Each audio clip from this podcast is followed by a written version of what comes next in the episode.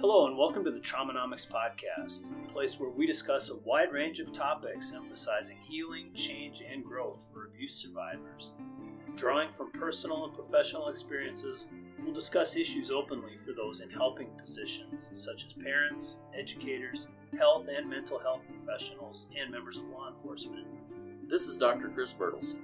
Chris is a survivor, educator, and author.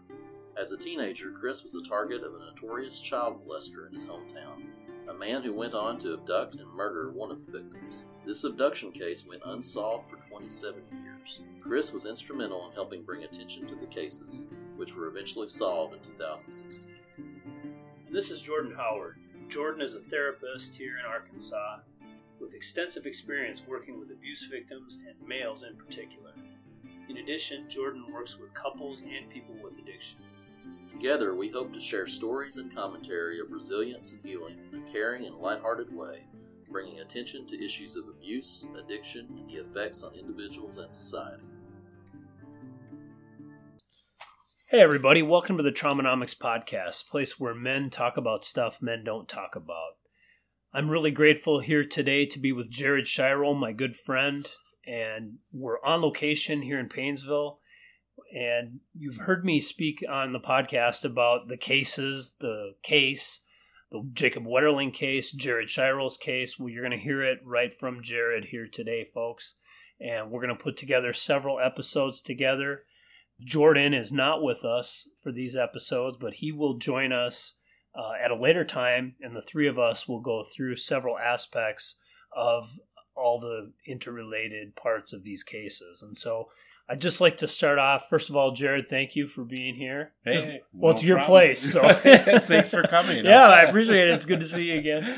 Um, so on location, we might hear uh, we might hear my dog or your dog or a train. Trains are a significant part of my upbringing here in Paynesville. Uh, spent a lot of time by the railroad tracks. So anyway, you know, Jared, why don't you just start out? Tell us a little bit about your background, your childhood in Cold Spring, which for our listeners is about 20 miles from here, and your case. Absolutely. Um, and I don't have a problem doing that. It's one, just one of those things where once you cut me loose, it's a, it's a matter of turning it off after, Right. after I get going here. But uh, before I do, before I get started, I do want to uh, thank you and Jordan again for actually putting a platform of this nature out there for the people to listen to, and in our hopes of actually possibly bringing others, other people in to share their testimony in life and how they themselves have learned to deal with trauma or other issues associated with trauma. So going back to, uh, it's not so much my story as the way I like to describe it. It's a it was an investigative case that is very much a part of my early childhood, and uh, for those of you that are already familiar with it, it it goes back to the night of January thirteenth, nineteen eighty nine. I was twelve years old at the time, and uh, had been out with a group of friends at an ice skating rink earlier in the evening, and started walking home after after that gathering. It was roughly right around nine o'clock. Uh, I was walking alone in a town of about five thousand people, town named Cold Spring, and during the at that point, uh, I was about three blocks away from home when a car had approached me from the opposite direction and had stopped. Uh, the man had rolled down his window and asked me if I knew where Kramer's lived. Because it's a relatively small town, I was familiar with the name and I was assuming he was talking to uh, a neighbor of ours back at the time. So I somewhat reluctantly started walking towards the vehicle off the, I was on the sidewalk at the time but started uh, walking towards the car as I was explaining directions to this stranger in the in the vehicle and this this man had seemed somewhat interested in what I was trying to describe so he he got out of the car at one point as I was near and before I knew it, he placed his hands on my shoulder, told me to get the fuck in the car. He had a gun and he wasn't afraid to use it. He forced me into the back seat of his car, had me pull down my my stocking cap over my eyes and lay down in the back seat. Uh, he then got in the car and drove me to a remote location, approximately three to four miles outside of town, where he had uh, parked the car and crawled in the back seat and uh, sexually assaulted me. We won't go into those specific details, um, but it was a very traumatic episode during the course of my life, and later proved to be instrumental in helping solve a 27 year old missing person case. So, Jared, if I can just interject here briefly, folks, for you listeners, Jared talks uh, sort of matter of factly about this, and I just want you to think about how terrified he had to be from the moment the car, the guy gets out of the car, grabs him, just the terror that uh, he experienced, that I know he experienced. Just an, an unbelievable situation for a young boy to be in. Absolutely. And so, as I was saying, during the course of those hours that that I where I had been this uh, previously been this innocent twelve year old boy uh, that I once knew, I went from from that state of mind to running in in terror and fear or, or a high dose of anxiety as I continued uh, to move forward after this incident in my life. So, going back to that point in time again, uh, he had went ahead with the sexual assault. He took my pants and my underwear as a souvenir to to it was one of his fetishes in some way, shape, or form. Right, that's pretty common. Yes, that, that, and, we, an we later found yes, out that right. they're very similar with Very the other victims associated with this. and those victims, my friends who experienced molestations at Knife Point here in Paynesville, which folks we'll get into later, but Jared had no idea that those were occurring. in and and at the age of twelve, I mean, you wouldn't ask, or and it's not as if you read up on the on the newspapers at that point in, in life, or exactly. a lot of these things just weren't talked about, and that's why it's important to continue to share this story uh, for future generations to learn from this case, uh, because I I went from an unsolved case to nothing more than a case study at this point in time, and we'll get more into those details uh, later on. But you know, my life it consisted of a lot a lot of restless nights and moments where where I would fall asleep extremely exhausted only to be reawoken by a, a dark nightmare uh, that reassured me that I was different because of this traumatic event. Uh, it, it, a lot of ways, uh, and day after day, I could see that this event was affecting more than just me. It was affecting my dad. It was uh, was constantly talking to investigators and investigators questioning me in hopes to obtain any other details in apprehending the individual responsible for my abduction and assault back in 1989. It was my brothers and sisters. Uh, they took on a lot. I mean, they could see they could see that I was riddled with all of these feelings and emotions as a result of it, and I wasn't necessarily the same. I always speak about my twin brother in particularly because um, when you're when you know somebody or you're you're connected to somebody as strong as an identical twin, for for example, and that loved one experiences trauma, because you inherently love them, you will automatically assume those feelings that they carry that they're showing. So, for example, if I was showing anger and, and frustration, he would sometimes exhibit that, not fully understanding why he was that. But he, but he didn't want me to feel alone. Right, he right. didn't want me to feel alone at that point. So, so just and because I know this, I'm going to ask you to elaborate on it for our listeners. Um, your brother, your twin brother, and you could not be any more closely I- genetically, right? 90, 99.9% of my DNA. We were, in fact, part of a Minnesota twin research study at the, in the early stages of life, right around 15. But we would randomly have to go back and we do these guinea pig or, yeah, right. lab lab uh, lab experiments. Yeah, lab right? experiments in, in regards to our our identical twin uh, status. We won't get into that in too much detail, but he was. Uh, I later learned uh, through counseling and and just becoming aware of why I behaved in certain ways. I could also sense that he carried some of those same traumatic uh, results as simply just being next to me. So after growing up next to me. So after after your assault, you try you assist law enforcement. You're you go back to school. You try to put your you with your family. You try to put your life back together as much as possible. Talk us through that just a little bit.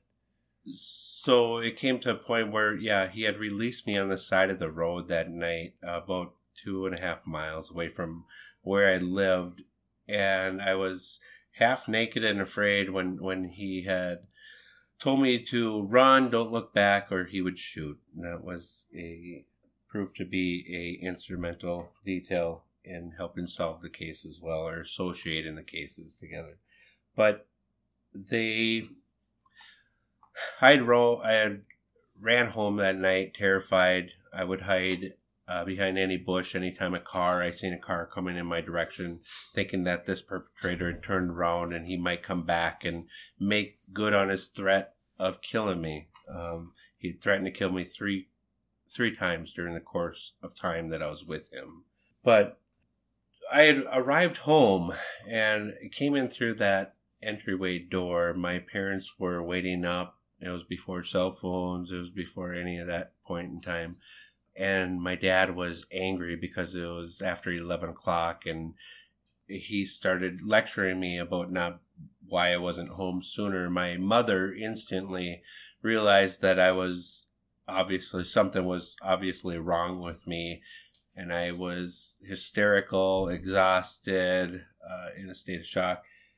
And she started asking me, she said, What's wrong? And at that point, all I could say was, A man a man took me and she she dialed 911 at that point in time and and we had reported it just you know within minutes of me uh, coming in through that door uh, and the local law enforcement had shown up on scene and I'd given my first of many reports regarding this incident this case and I can honestly say we all began to see life a little bit different and became nervous by nature. And for a while, our structured family became unstructured. I became, or I began to put up walls around me that that protected this incident. I it was the shame, it was the guilt, it was the fear, it was all of that. And I was even telling my siblings that at one point not to talk about it. Don't talk about it. Don't tell other people about this. Uh, it was stig. I didn't want to be stigmatized. I wanted to go back to being that innocent twelve year old boy who, who just God had had every aspect of a joyful life up until this incident, and you know they were simply trying to understand something that I was so ashamed of. Some of them would feel it necessary to assure me that I have no reason to feel shame. Uh, they would start by saying it wasn't your fault, you're a victim. You don't allow don't allow yourself to feel that way. It's okay, you're safe now. And then moments later, some might ask me if I was okay. Confusing. It was just it was a very confusing time and um, after the first week, I noticed a level of frustration and confusion among the Stearns County investigators.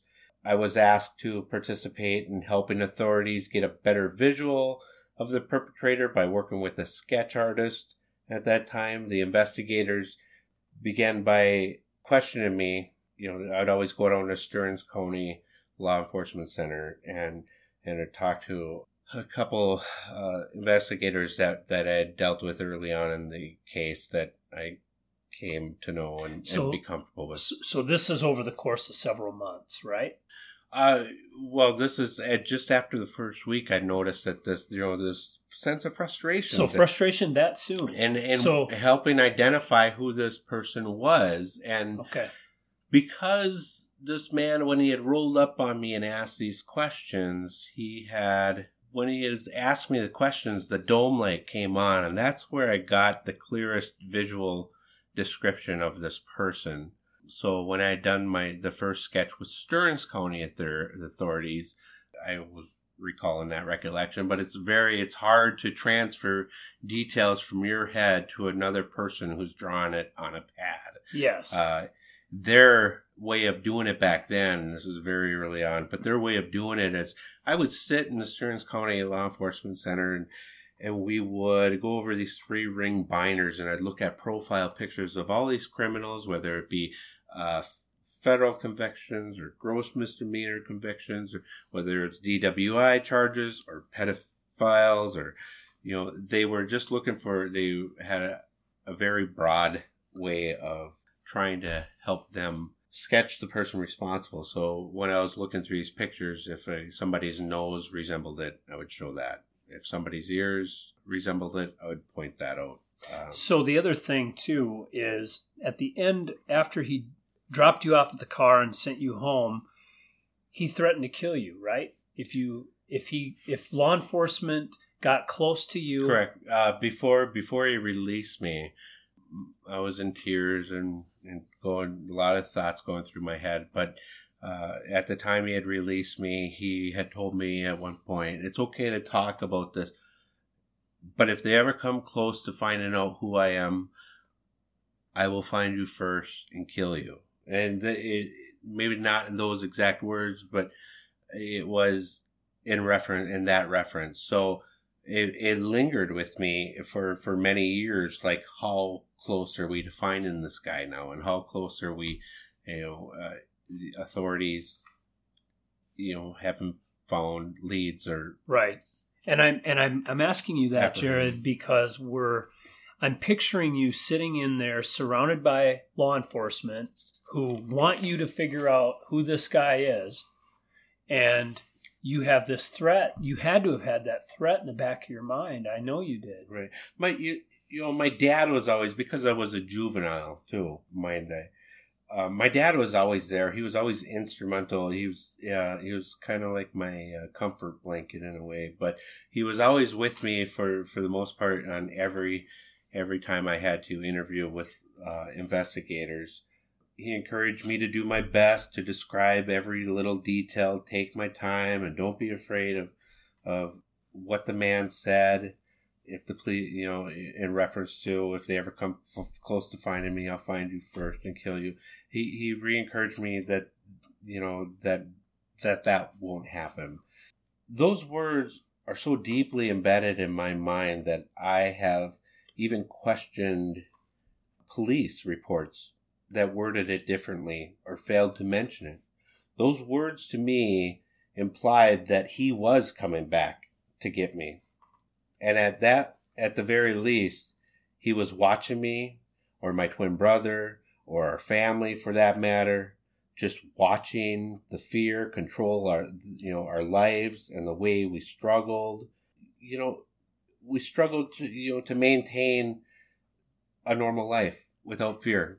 And so I began the quest to find the man I feared the most. Uh, the investigators placed the first three, you know, the those those three ring binders in front of me, and I started looking at these mugshots, and eventually we came up with the first sketch. So, Powerful stuff. and that was all prior to Jacob Wetterling's abduction. So, um, just as we finish up here with this episode, a reminder to folks that in Paynesville, in the in the mid 80s, 1987, 86, 87, in there were a series of child molestations by knife point. Now we're advancing a, a year and a half or so to Jared's assault. These events happened in isolation. And in our next episode, Jared is going to talk about, and I'll talk about from my perspective, the Jacob Wetterling abduction, which happened um, in October of 1989. So we're going to be going from Paynesville, 18 miles to Cold Spring, where Jared's assault took place. And then we're going to go down the road a little further and about 10 months later to Jacob's abduction. And we'll pick up um, on our next episode with that. Jared, thank you so much. We really appreciate you um, sharing your story, and we'll pick up here on the next episode. All right. This podcast is made available by Upstart Resilience LLC for educational purposes only, as well as to give you general information and a general understanding of the subject matter. This podcast is not designed to give specific professional advice. By using this podcast, you understand that there is no counselor client relationship nor any other professional relationship between you and the hosts. This podcast should not be used as a substitute competent professional advice from a licensed professional in your state.